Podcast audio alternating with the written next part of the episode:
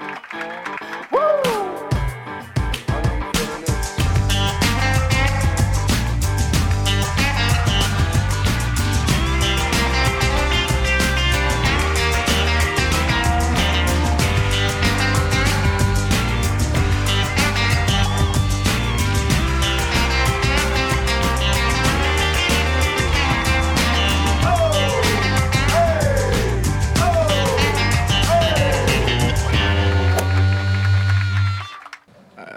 can't say thank you enough for supporting me and staying with me through thick and thin. And you know, I, I, there's always going to be people that say things. There's always going to be people that do things. But no matter what, my focus and my message to everybody out there is each and every day that you're living life, try and make this day better than the previous day. Let today's garbage be better than yesterday. And the fans that have always been there, the supporters that have always been there, I, I can't thank you enough for everything that you have meant for Rocket, welcome back to another episode of the Mile Off of Golf podcast. A very quick fire episode, the same day as we finished off on the uh, 2020 US Open. Was that message from Bryson directed at you? Probably Come- was. Probably was, Rocket. Probably was. It's uh, it's it's time. It, this is a a vindication podcast of some some sorts. You could could argue, Rocket, and uh, on a day where I'm going to say that you thought would never ever come. Well, first of all, I'd like to thank my unofficial sponsors for uh, bringing me to this uh, episode. So, uh, Hershey's Chocolate Milk, um, the uh, Rollback Alliance, which we'll get into a little bit later, and also my TaylorMade Burner Bubble Plus 10.5 degree driver and 13 degree tool spoon from 1994. I could probably say that I'm going to be chewing on a lot of humble pie. I didn't think it was possible and he's proved a lot of people wrong, including me. So is that a acknowledgement? Is that a hats off to Bryson De- DeChambeau? Rocket, is that as good as it gets, or have you got? Yeah, is there some more in the tank there? I, I did see a couple of little snippets where you know you did mention hats off, and but you did carry on with the you know oh, I'm not even going to re- repeat, but you know like all all of the rocket names that you've that you've that you've uh, The fraud. you know all of those things. I- I actually don't like to use them anymore, and I don't th- I don't feel I'm qualified to. But you did use them right up until the end. There was maybe a little acknowledgement there that you tipped the hat, you know, without the without the applause from the crowd in the background. But you did go with the hat tip at some stage for Bryson over you know, the last uh, twelve hours or so. I will continue to use the phrase the fraudulent physicist because, and I will get into that about the whole thing about the scientists, but let's park that and we'll leave that for the tail end of the show. I know that at the start of this tournament, I didn't think he'd make the cut for multiple multiple reasons, and I've talked about this before in terms of uh, so for when he won the Rocket Mortgage. So this was the the first full, you know, this is call it peak bulk Bryson, and the only reason he won that week is because he putted the eyes out of it and kind of chipped the eyes out of it. His wedge game and iron play was subpar, so I didn't think it was going to stand up in a major. Um, and and and I think also you know potentially mentally can be a wee bit fragile. However, maybe he listens to all of these podcasts and he's trying and he uses it as learning. Um, I, I don't know, um, but everything that I would probably call the critical things, he just was able to put everything together and deliver four rounds of just stellar golf. Like US Open is about uh, attrition, it is about um, just grinding it out. And I watched oh, pretty much 80% of it. Uh, I watched a lot of his, and he, even when he hit bad shots and had bad breaks and all that sort of stuff, he never actually lost his cool. He never did the usual Bryson, you know, have a hissy fit. So whatever whatever changed, whatever's changed mentally, he's turned a corner, which is, you know, maybe if they're doing a review, they might go, see, we told you if you just treat it a certain way, look look what can happen. But in terms of we'll call it playing four rounds of golf, you know, US Open is always they design it to be the test to showcase who the best player in the world is. And over four days, he proved that. It was, you know, his first two rounds were just really solid, put himself in the right position. Then him paired in the final group with my other favourite person. And even after he had a really very ordinary sort of front nine, his back nine was quite spectacular. You know, he played a really tough stretch of holes really well. And then you go into the final round two shots behind Matt Wolff, And his final round, probably one of the greatest final rounds you'll ever see in a US Open. It was flawless. It's literally flawless. Tee to, tee to green, everything. Strategy, some of the shots he hit, like, can't fault it. Literally cannot fault it. So he absolutely, everything he's done in the last 12 months, it's paid off and he's earned it. It's as simple as that. He was, yeah, he, if they if they went another day, he would have won by 10, probably 15. Won by six. He's the only person to shoot under par on the on the last day. He was, yeah, he's good. He's really, really good. Well, he moves into a steam company, and that's a steam company of one of only three players on the planet to win three big titles the NCAA, a US Amateur, and a US Open. And those three are Bryson, of course, Tiger, and Jack. It, uh, it's pretty esteemed company. And, you know, when I reflect on what you've just said there, and that's a fair acknowledgement from you. You know, given the challenges that you've thrown out about you know his strategy and his mentality and the way that he addresses the game. You know, one thing that he did do and he has done in that time is stuck to this game plan, and it worked. It out. Well, he's so. And, if anything, he probably actually formulated a strategy, and I actually. There was an interview that happened earlier in the week. Someone's made reference to it. He potentially has listened to the Friday podcast, which interview with Geoff Ogilvy, because he made reference to it. Or someone's pointed him in that direction because Geoff Ogilvy was asked about the strategy at Winged Foot, and Geoff Ogilvy said, um, It's really hard. Driving accuracy is irrelevant. Everyone's going to miss a ton of fairways.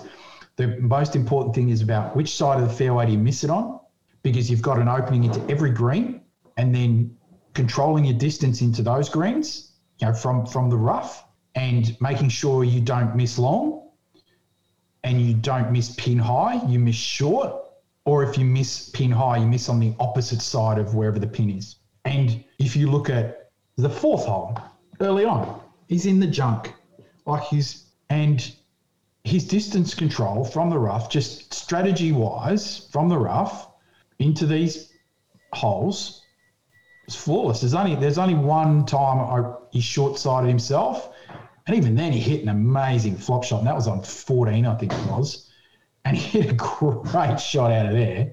That could have easily he could have easily turned that into a double, but he turned it into a par.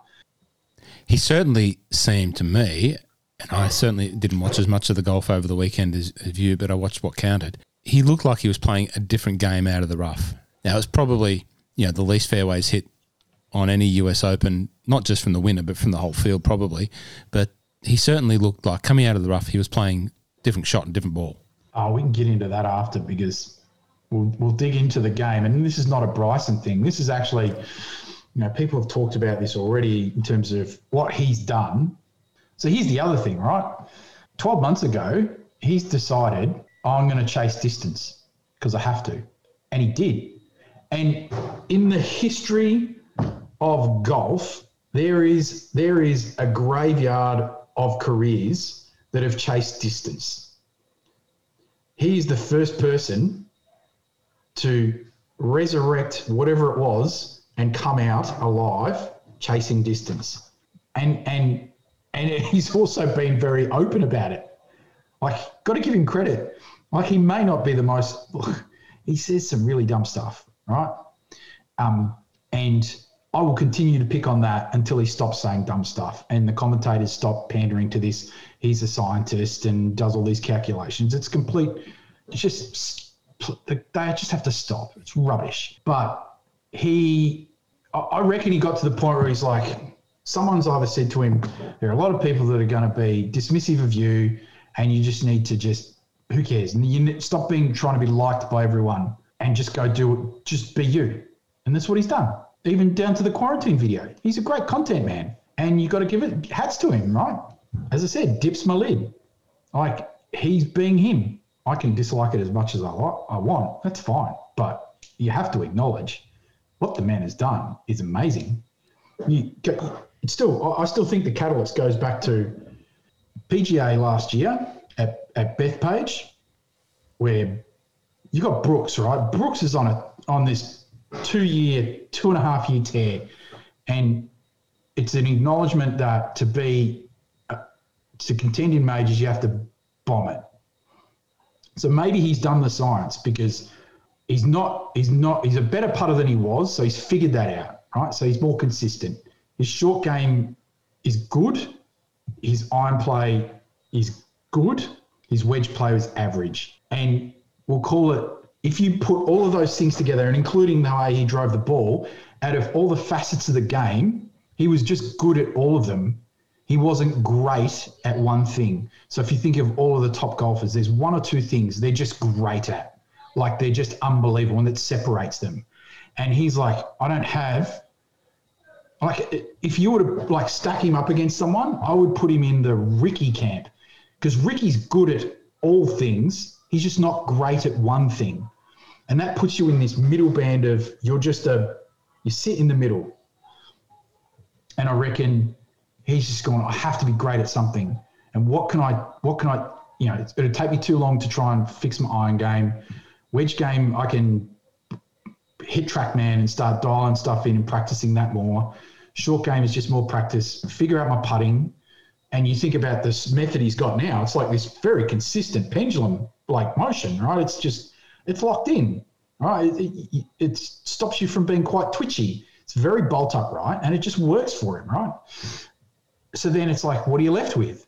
Well, the one thing that's really consistent is like driver, especially with the equipment now. You can swing as hard as you want. So that means if you are 20, 30, 40, in some instances 50 yards further down the fairway, closer to the hole, it's going to be far easier to hit a wedge or a nine iron out of the rough than it can be hitting trying to hit a five iron or a six iron from the fairway. Or even if you miss that fairway, you're trying to hit a five or a six iron out of the rough. So then, you know, you just take risk and reward.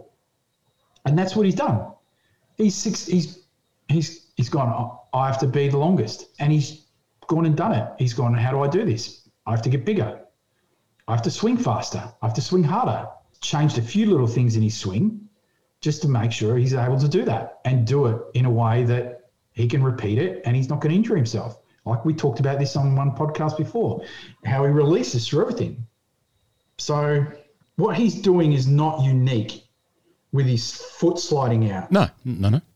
Because a lot of people see that and they think that's unique. But if you go back and you look at you can look at even Matt Wolff now. You can go look at Bubba. Bubba was one of the first ones. Patrick yep. Patrick Reed, Justin Thomas, all the ones that give it a bit of a crunch. They do in some way actually slide their foot out because they're just releasing hard. They're not trying to. They're not leaning against it. Well, it's another another one of the areas that I think that people have, have been able to bring into their game you know, versus maybe some old school thinking, which said you had to be really planted and solid and have that really solid base if you're going to wind I'm up. I'm thinking about. it. Yeah, you know, I play I play in spikeless shoes now, which you know two years ago I would never have dreamt of playing in, in spikeless shoes because of that very concept. And now thinking about the stability, when I, it's like it's irrelevant. When when I watch uh, slow mo, you know, old boy Ross with the slow turning hips, and thinking about how do I get some of that, uh, yeah, how do I keep my uh, power up, which is yeah, for me, my strength in my game, Yeah, my short game's rubbish, but my long game is what keeps me closer to the green and hitting a little bit less club in than than average. Um, I, I, took the spikes out and I started watching the bit of the slow mo, and I started watching how my feet were moving, and and the old boy's feet were were slipping and sliding, wasn't having a dis- disruptive impact on the on the quality of the strike or the distance, and was letting me to do what I wanted to do, what I was trying to do. So um, as long as it's almost like as long as you can stay balanced and swing as hard as you can within yourself, it doesn't matter by no way is that a disclaimer comparing my my game to Bryson's game. Absolutely not. But it is one way that I think that uh, that I've looked at to think about things differently. And what I was going to say before is if you look at something, I haven't certainly, I was at work today, haven't looked at all of the commentary. If there was ever a whole time when the polarizing opinion of Bryson and, and the pros and the cons and the whys and the whys nots and the how long and how short and the game and the and what's good and what's not good for the game. It's all come out today. And, you know, it's it's like everything that you've ever ever raised is, is all there in the Twitters. Eamon Lynch, what a great article and a whole load of stuff. I- I've well, as you know, I've had a. I'm on. I think I'm nearly three weeks sober on the social media, except for Instagram. I think it's you know because I've got to post my lawn pictures. Um, but yeah, this PGA, you know, you got Brooks doing his thing, Brooks doing his thing at the US Open. then there's a confrontation with Brooks and, and Bryson regarding the slow play stuff, and and then he misses a cut at the at the British Open. Oh, sorry, I should never say British Open. The Open Championship, and it's August, and he goes, "That's it. I'm I'm gonna bulk up and try and hit it longer. I need to hit it longer." And we saw what he was like at um, by the time he got to the Presidents Cup. He's huge, and he got bigger after that. I think he said he's at 235. He wants to be at 245 by the Masters, and then he's now he's he's doing this. There's a European guy that did this a while back, and it didn't work. But he's going to try it to try and get another 15 to 20, and he's testing with Cobra and a shaft company that he actually has a stake in, 48 inch driver. That's that's what he said in his press conference. Uh, you know that he he's not going to stop. He's not going to go out party. He's definitely not going to get on the drink because he because he stays away from that. He might have a little bit of a uh, a celebratory disco dance, but he'll be back out there next week testing a 48 inch driver. What can you say? I'm looking forward to seeing what happens. Obviously, he you know he's trying to create his influential stamp. You know, we talked about those other two people that he sits now alongside as the three holders of you know three of the biggest titles in in US golf: NCAA. US Amateur eh, and US Open. They all had a supreme influence. I, he, that's not lost on him. He wants to have, in whether it's a narcissistic way, I believe that he wants to have this supreme influence when people look back, when you and I are older, old guys looking back and seeing the man that had a supreme influence. I don't think it's going to stop. He might be the man that brings equipment back. Well, that's that's the the, the change of equipment. He potentially is the man that has broken the system and has now you've got the like the USGA and R&A going. Oh no, Genie is re- Genie was out of the bottle before, and they just couldn't be bothered putting it back in, and now they're trying to grab it, and it's like, oh no, now it's really slippery. Oh, we, oh, oh, we can't. Oh, oops. Woo, woo.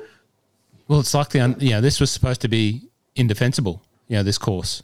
You know it's supposed to be according to you know the pundit sitting opposite me now. You know plus three was supposed to be the lowest score. Now I, I said, yeah, I called plus two. plus two, plus And, three. and I'll tell you what, when you think about it, except for Bryson, I'm pretty close. That's another valid point that was also raised by a number of the the pros and the con speakers today. Is well, it's only him, and if you take him out, everyone else is still fairly normal.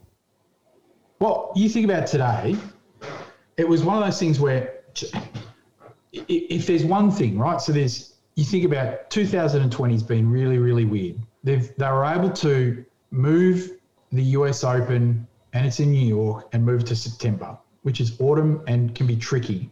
But at the same time, it's a positive because then it's not June when it's really can be really humid and yuck. So the things they had to do to try and maintain the course would probably is not as extreme as as what they would have had to do back in June. But then you've got different weather conditions and stuff like that. Um, and then you've got the extremities of some of the course, and they're trying to balance it out because they're probably looking at the weather forecast, and it's like if it gets a bit windy, it's going to dry things out. We we, you know, Gil Hanse has restored a lot of the greens back to the original complexes. Um, and, and made them bigger. So reclaimed a lot of this the the um, core features of the greens that didn't exist before. And and just on that, certainly brought a number of players unstuck or gave them gave them the heebie-jeebies in any point in the rounds along the way. Oh, it was it was it was it was a thing of beauty, and so you look at the scoring on day one, and everyone's like, oh. Then you look at the scoring on day two, people are still like having a conniption. Then, you, but the thing is, though, you could see how it was changing. Like they were just, it, it was like on the edge, right? They were just making sure it stayed on the edge, and they were just slowly dialing it up. And then you saw yesterday, and again, a couple of really good rounds, but at the same time, like as each day went forward, there were less and less people that were under par, and the course got harder and harder and harder. And the beauty is that the the thing that happened with this US Open compared to others is that first of all, the the greens didn't become chopped up because they didn't push them to the edge, but at the same time, they pushed them just just enough, and they put the pins in enough of the right spots to make it really challenging for the players, and it showed. And so the course, you got to go hats off to the USGA in terms of how they set everything up, the superintendents in Winged Foot, because it was a phenomenal championship. It was an amazing championship. Um, there was a couple of things, and um, I'll bring these up a bit later, that could have been done differently. And that's not actually anything on the USGA or, or the course. Um, but from a from an overall standpoint, it was four days of just awesome golf, and it was still a tough test. DJ shot even par on the last day and picked up 20 spots. Mm. It was the lowest round on the last on the last day. There was only he and um, there was about four players that yeah. shot even par. Erik van he Rooyen. Shot, he shot even par and finished tied for sixth. He mm. went from outside the top 20 to tied for sixth. Unbelievable. And Bryson shot three under. And it wasn't like one of those fluky three unders. It was, he earned every one of those. Mm. It was just, it was a clinic. Yep. It's literally a clinic. Now, well, we've branched off into other finishes. Your tips, my tips. Well, Cole stank.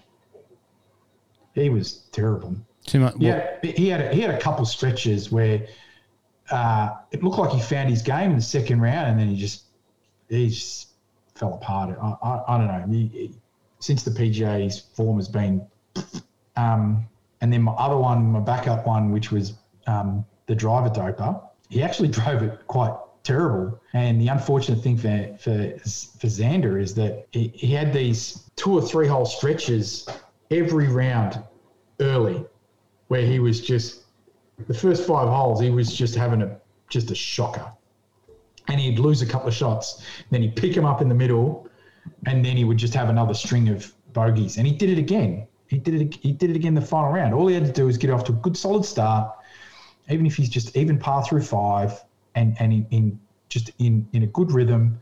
But no, he bogeys two of the first five.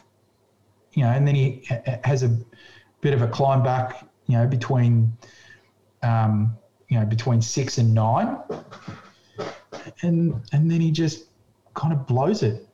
You know, on eleven, I think he had four bogeys in a row. We finished plus four and had plus four on the final day, so yeah, you know, well, he, he, he birdied the last. I think he birdied the last, but he before that he had four. He had a run of four or five bogeys in a row. He just fell over. He, he, he was he was all week. He was he was just this. He was up and down. He yeah. was up and down. The top twenty really, you know, it's full of names that you would expect to be in those positions. A couple of uh, notable notable. Uh, your your pick, the babysitter. Webb T8 solid, and uh, and also my second pick was Justin Thomas. So obviously leading by a margin. horrible in the final t- final stretch. Yep, absolutely shot plus two. When when was his downfall? It was every round, every day. Justin Thomas. His his first round was really good. Yeah, but it was but he was all over the place. He was I think he had two fairways. Mm. Actually, no, sorry. He had about five fairways when he shot that first round 66. But he shot, I think he shot three over in the second round, hit two fairways. And, and it wasn't like, and most of the misses, they weren't little misses either. Hmm. Like how he shot 73, he should have shot 83. He was bad. It, it did look like he was just holding it together, and not much more, but uh, held it somewhat together. But yeah, obviously wasn't going, didn't get it done. But the rest of the rest of the guys at the top there, obviously one of our own, own favourites, the Mattress King. Yes, Louis. It's his putter. It's unfortunately, his putter let him down again. Mm. He was playing some really, really good golf. Oh, which hole was it? I think it was. it was eight. He had a good run going. He birdied seven, or he birdied eight, nearly eagled nine. I think it was ten. I think it was ten. He's he's hit one, hit one short, and then chipped it. lo- Oh, oh, there was a couple. I think it was eleven and 12. 10, 11, 12. He sort of lost it there. Where if he just held on a little bit, he could have. If he had himself one couple under, he might have been able to apply some pressure. But you know, conditions were tough. Conditions were tough. Now, what do you know about this young fella? Probably the, one of the biggest stories. Z- Zalatoris, Zalatoris. The unluckiest man alive should have had two hole in ones in his second round. Unbelievable, wasn't it? Unbelievable. robbed, absolutely robbed, robbed. So he's a Korn Ferry player. I think so. I don't know enough about him. Yeah. but Either he right, but played really, really well. yeah, solid. Yeah, So I think if he's finished, I think he finished tied six. Six. That'll get him into the Masters next Shot- year. yep. Not this year, next year. Shot plus one in the final round, so plus five overall. Uh, Raw's up there, plus five in the final round. So He was horrible. yeah, just another one that just sort of was sort of there, but just stru- hu- hung it together. Again, he's another one of the. I don't know. I'm worried about Rory, Anakin. Who else? What about uh, P. Reed? Had a little moment there, which was uh, called out on the Twitter spheres for uh, another questionable, another questionable um, movement of the club behind the ball, uh, arguably improving his lie, which once again caused a bit of conniption amongst the uh, the followers and the fans. How he was hitting it in the first four holes of the third round, I thought he was going to run away with it. He was. I watched his second. I watched most of his second round. I watched and all of his third round. The shots he hit in the first four holes of the third round, I thought he is going to like run away with this thing because like he was just seemed like he had it on a string, and then by the time he got to the tenth, I think it was, he's he's come through the front nine, and I think he still had like a good lead, and then it just I don't know what happened. It literally just blew up. It literally blew up. I reckon the karma bus. You know, people talk about karma's not a thing. I reckon the karma bus just went. That's it. I've had enough of this rubbish. I'm coming to take you out, sunshine. And not only did it drive over him, I reckon beep beep beep backed back over him and drove back over him again. The karma, the karma. The buses. karma bus drove mm. over him, dear. backed over him, and then drove back over him again. And but the, here's the Oh, thing: rocket. is that I, as much as Patrick, here's the thing: Patrick Reed, as a golfer, if you just take everything else away, he's another one like Bryson. As a golfer, he is beautiful to watch. Like mm. what he does with a golf ball is amazing. Yeah. The unfortunate thing, he is just a horrible human being. Look, it's widely reported, but what I don't like to see, you know, transgressions of questionable movements with the club pressing grass down behind the ball. And, and that's that's that's the one that really got highlighted. There are more that happened during that round that were questionable. Why is it And, and, and it's and it's and it's and here's the thing, right? If it was the only time he'd done it, it wouldn't be a problem.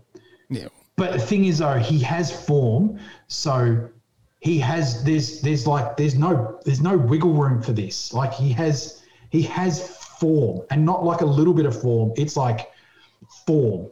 Who impressed you, Rocket? What are, what were your what were your other highlights? So here, here's obviously mine. We talked about the uh, Lucas with an L and Lucas with a K. Lucas with uh, Lucas with a C. Sorry, Lucas with a C, not Lucas with a Lucas Herbert, Obey. the French the French Bendigo French- Australian, The, Fr- the, yeah, the, the French Bendigo man. the French ben, ben, Bendigo Australian, uh, top Australian, fantastic, uh, fantastic. I reckon. And, unfor- and unfortunately, he run of bogeys on the on, Last on the run home. bogey He last- had- yeah, three last round- four. He was one under with like four to play. yeah, Had an absolute just blinder going. Although those last four holes, they're so tough. Yeah. But a solid result for Herbie. You know, like he's had obviously a different preparation to many. You know, he chose to, to come home from Europe and not play in the, that European uh, stretch. He went to the States a month or so ago, played a couple of events. He he ground away, and he was never too far away in terms of you know didn't go deep, didn't go up, didn't let it blow out. Uh, stuck fat when it was time to stick fat. Got up and down a few times. You know, a couple of great highlighted uh, bunker chip shots into the hole. But it was good to see uh, Herbie finish, you know, by a couple of shots, uh, the leading Australian. And then the, the other guys were bunched up there. Jay Day, A. Scott, Cam Smith, all at plus 14 mixed results for those guys. You know, the, the, talking about the greens there, there was one time, can't remember what hole it was. my, my memory for hole numbers is long gone, but um, Jason Day hit what I thought was a really good shot from from distance. I think it was into a par five, and where it bounced, where it was tracking, how you thought it was going to run up to the hole, you thought this is good, and all of a sudden it just took this big elephant hump hill turn left, and what should have been five feet ended up fifty five feet away, and and that was the difference between scoring well and, and not. You know, like two foot further to the Where right. To miss it. Where to miss it? Yep. Just miss it in the right spot. Right? Where you know, do you do you miss it short and have a 20 footer or you're trying to go for the pin and if it gets rejected you could have a 50 footer that's just it's just the beauty of that it's the beauty of that course seven players shot 80 or more brutal So you've got the you've got the rollback hat on there, Rocket. yep You, there's not much that you uh, don't do without a purpose. So why have you got the rollback hat on? because the man i was impressed with is the the babysitter webb simpson So why do you align Webb Simpson to the rollback hat? because he hit the same number of fairways as Bryson for the week and finished 12 shots behind. So we'll go through the statistics because as a scientist, the data don't lie. Off the tee, Webb gained 0.15. Bryson, 5.38 shots gained. Approach, Webb, minus 1.39. So he lost a shot and a half to the field. Bryson, 6.98, nearly seven. So right there, he's got tw- those 12 shots are tee to green. He hit the same number of fairways as Bryson. Driving distance average 310 versus 325. But as we know, driving distance is not measured on every hole. It's not measured on hole on, on drives that miss a fairway. And if everyone paid attention to where Bryson was hitting it, uh, he wasn't on average 15 yards p- past most people. If he was playing with uh, with Webb Simpson, he would be probably 30 to 40 past Webb Simpson on most occasions. So all of a sudden, let's say if Webb's hitting from the rough, around about the same time that Bryson's hitting from the rough, one person's hitting a nine iron, the other person is trying to gouge it out with a six or a five. Strokes gained approach. Then around the greens, Webb uh, gained three and a half, Bryson five and a half. On the greens, Webb, who else is a really good putter, gained eight, Bryson gained four and a half. But again, the 12 shot difference was tee to green. No one can ever say that bomb and gouge it, and just hitting it as long as humanly possible and as long as your wedge game and you're around the greens and your putting and chipping is good, that it's not going to dominate. Webb Simpson, we all know that he is not the longest person on the planet. But the thing is, though, what we do know is that his iron play is I, he, this man from three wood Inn is probably one of the best on the planet. But when you have a course that renders that mute because it enables people to basically just run the gauntlet and just slash and bash away because that's how the course has enabled them to do it. And you're coming into the greens with shorter clubs. How does rolling it back fix it? It's, the relativity is still the same, is well, it not? it's not. Well, no. So here's the thing: is that the differential between the longest people and the course and the strategy, it's there's multiple things. It's not one thing. It's not the ball. It's not just the ball. It's it's actually the driver. So the ability. So here's the thing: is that now the driver, you can swing as hard as you want, and the dispersion rate off a miss when you're swinging at that club head speed is so low compared to 10 to 15, five years ago, compared to 10 years ago, compared to 15 years ago. Usually, when you were the longest, you were probably also not the most accurate. So there's a trade off between people that are accurate versus people that are long. And the people that would have the advantage were the people that figured out how to be the longest and straightest drivers. Like the, the, the rankings of total driving on tour. Pick out names of longest, straightest drivers. Well, you only have to look Jack, at Gre- yeah, Greg Norman. Shark, Yeah, Tiger, yeah, probably Greg. prime. probably Adam Greg- Scott, Yeah. Rory. Yeah, I actually think Rory. I was thinking about this today. Why has Rory not been successful in the last six years? Equipment, I actually think, has now rendered his advantage as the longest, straightest driver of the golf ball in his generation null and void. The advantage that he and Adam Scott had in the last 10 years, mute. Done.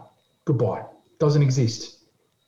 for those of you that uh, will remember the Greg Norman era, you know he was one of the supreme driver of his era with a persimmon and a Balata ball. You know he hit it further than anyone and straighter, and that's why he spent three hundred and you know 11, 11 weeks. 311 weeks at world number one, which is unheard of pretty much. the, the stat that the PGA Tour brought in distance, your ranking of distance plus your driving accuracy, and they called it total driving.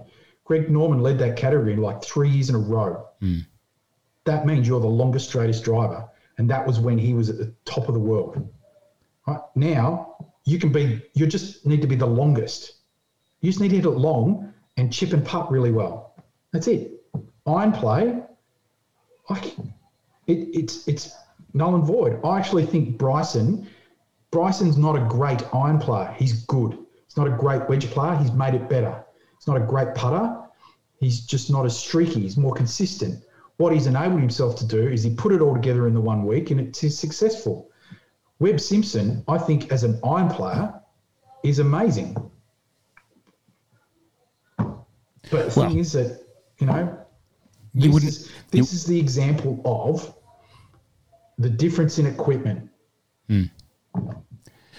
Well, I think once again you've you've summed it up quite uh, quite nicely there, and your friends at the Rollback Alliance, where you are the reigning rollback southerly buster champion, um, would be would be very grateful for for your analysis there. And I did notice that the boys did put out a, a tweet there that uh, today, or it was from Caddy, I think, about this, and uh, yeah, in reference to one of the articles. And you should go and have a look at all those different articles because it just ebbs and flows with different opinions on, on the whole the whole game. And it's you know if you want to learn sort of where we all sit and where Rocket thinks and where I think and where the game thinks and where the manufacturers think, just go and read around all the material that's out there at the moment based on what's happened today, and you'll get a fair idea of why, So- why we're all. And here's the thing I'll, I'll talk about. So I'll, there's a couple of other things I'd love to talk about, more about the broadcast and things that we probably missed um, before. But I'll finish on the. So when I was younger, and the reason I brought up the the TaylorMade Burner Plus, um, when I was younger, I'd figured out how to swing it fast, and I was only small. I'm not the biggest. You know, I reckon I would have been lucky to be 60 kilos in my distance prime. Um, but that was back when it was just the small metal heads, and I I was using the old Maxfli HT 100s. Actually, was it the 90s because they spun a little bit less. Um, and I used to hit those things at country mile, and then obviously as I got older, I took a bit of hiatus from the game, and so equipment in a 10 year period changed dramatically. And I'm like, oh, geez, I actually, I better actually play catch up here. And I remember the first big driver I bought was the TaylorMade um, 9, uh, no, R11, R11S.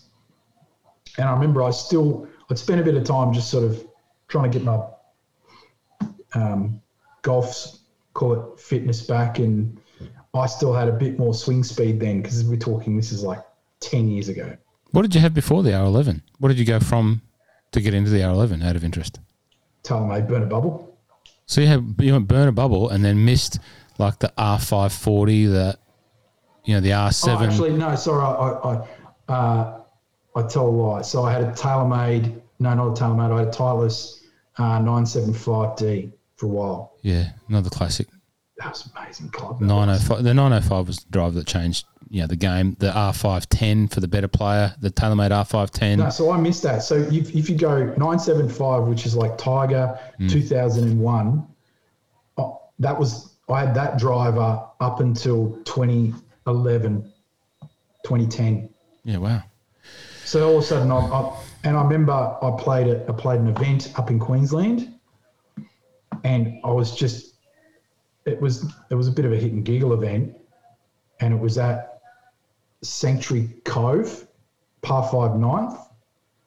I was reasonably loose, and I started just unleashing on a few, and I was using the TaylorMade ball as well, and Was smashing it, smashing it. I hit two. I I hit one two ninety, and then I had another one who's a, a mate of mine who'd had I can't remember which hole was fourteen, I think it was out the back, and he'd already had longest drive, and he smacked it out there. Um, he gave me the bird because he was in front of me, so I just decided to tee it up and hit it straight at him, and I pitched it right next to his cart that he was in.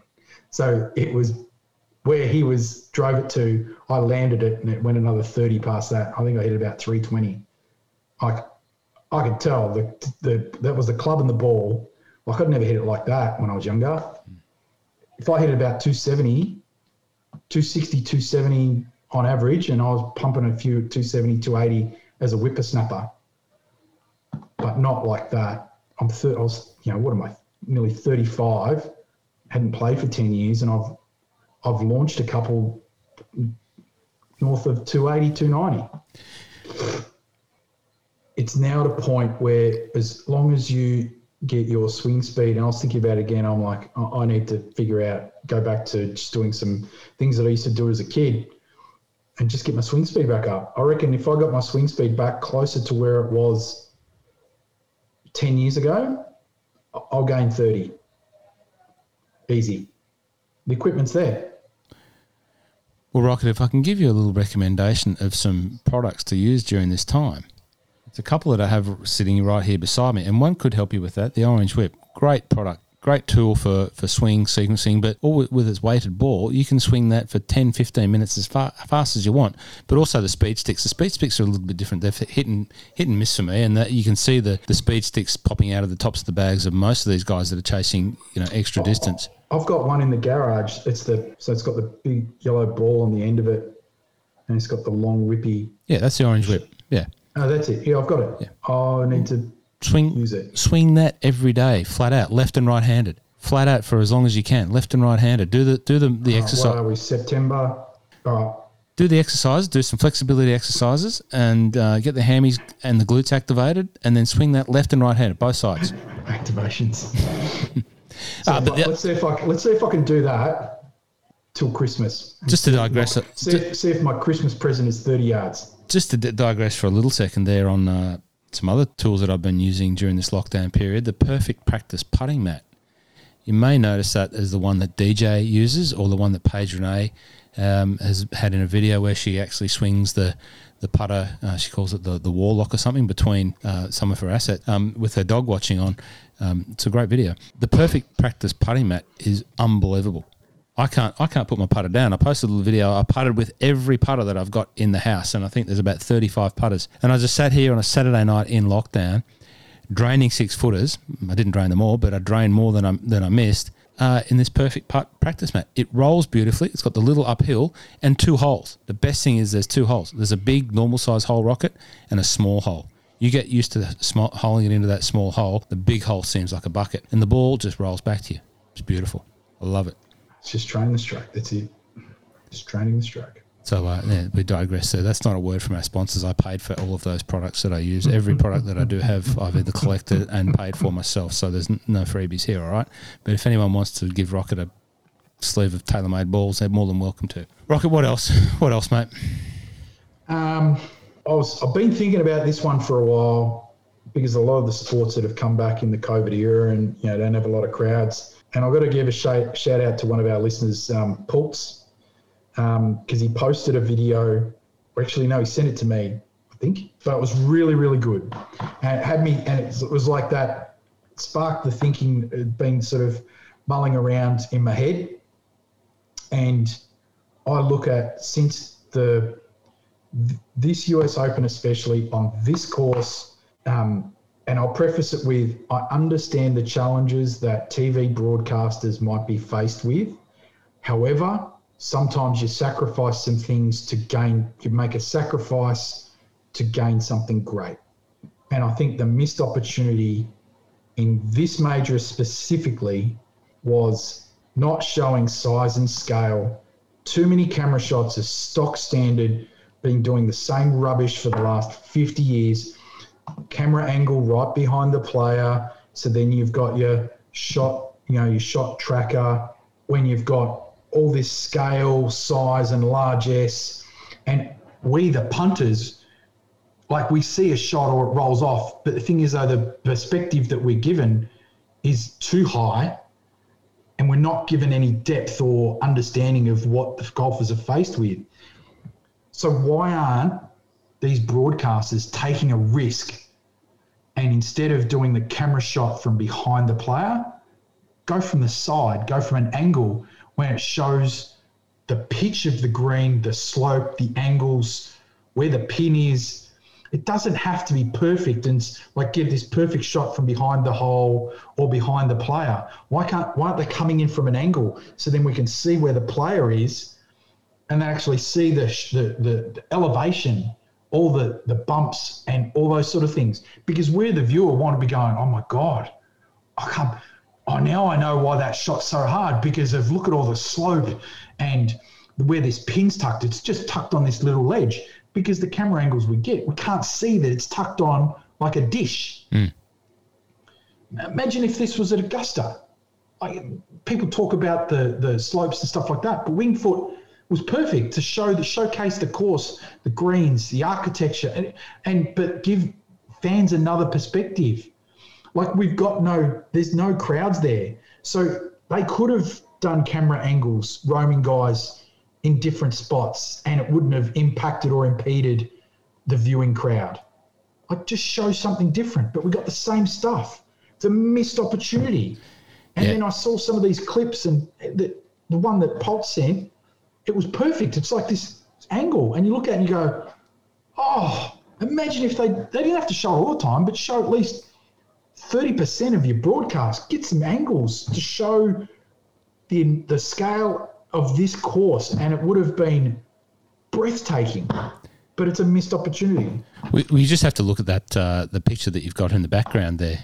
Even just as, even just as a stock image, you know, it, it shows a bit of that. And you know, you, you probably saw a little bit that if you watched the 18th hole today, for example, and Bryson's shot into the green there, where it came up a little bit short, and then they had that side angle at one point there where it showed the ball uh, running down the front edge. And Lucas, Lucas McKell Lucas McKell Lucas was there, had the video from the green side, and you could see. Yes. He was standing on the back. Like, yeah. You, you, look at it and you go, "Wow! Imagine if they showed that angle with with sh- shots coming in. Like that would just blow your mind on TV."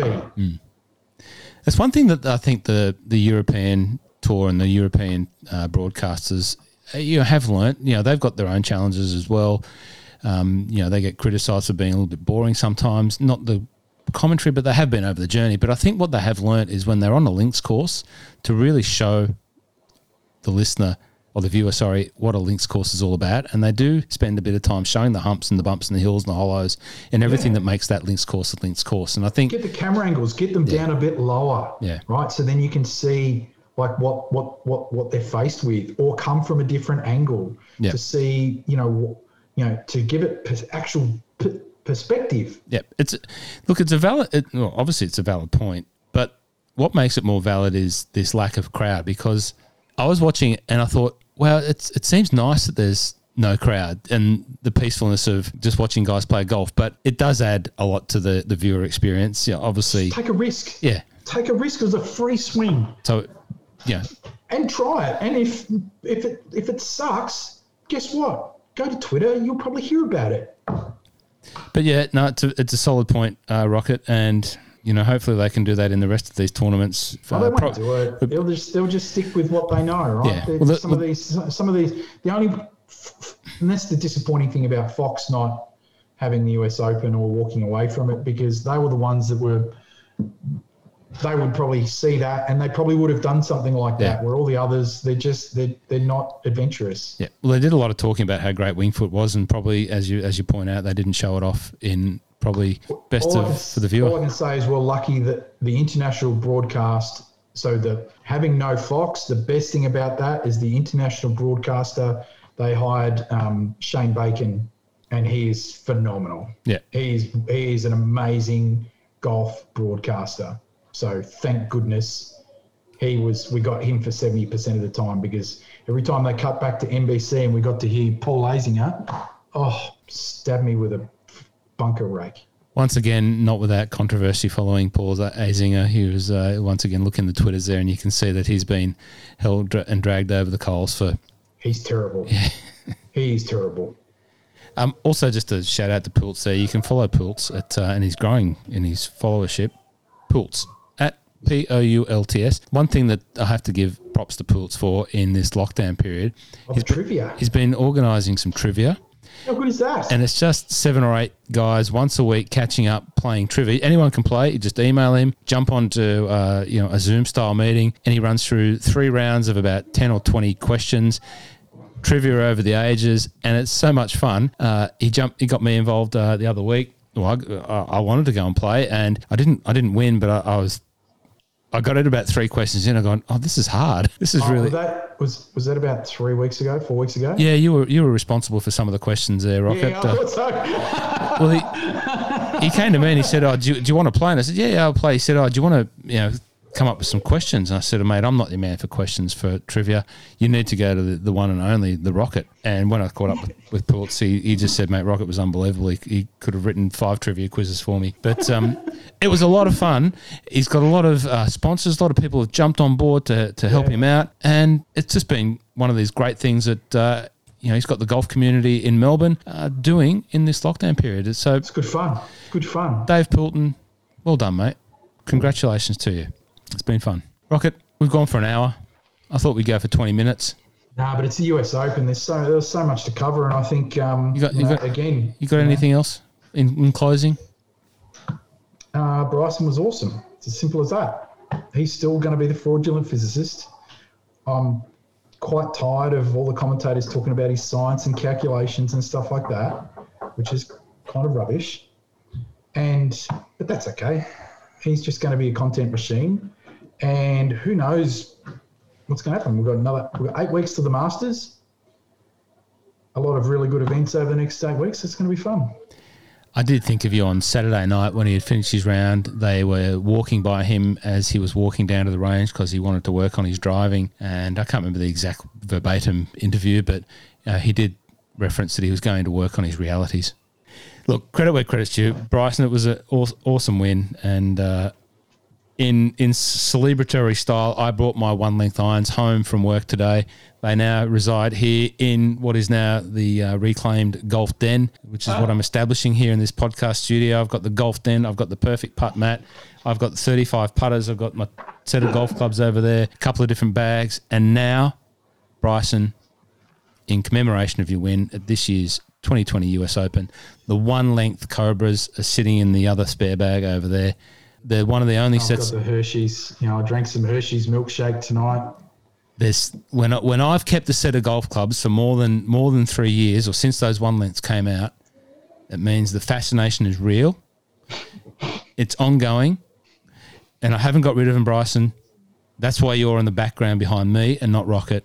Me holding the cup, pretending to hold your cup as I sit beside you. You'll see it on the photo on the on the Instagrams, pretending to be be you, Bryson. Well done, mate. Well done. It's just full of chocolate milk. That trophy. He did have the chocolate milk as his drink of choice at That was funny. at the press conference. And once again, I laughed at your content because you had gone early. You'd say the winner is in that whatever whoever put that out. Who, who, what are they going to do with the trophy or something? What are they going to be doing? I said drinking chocolate milk from it. At about five a.m. this morning, you were way ahead of everyone else, Rocket, and that was uh, Two fantastic. holes. I saw two holes, and I'm like, nah, he's going to win. You're way he's going to be drinking chocolate milk from it. Rocket, it's been great. The music's playing. Great to catch up with you two times in uh, under a few days. We'll see you soon, mate. Right, cheers.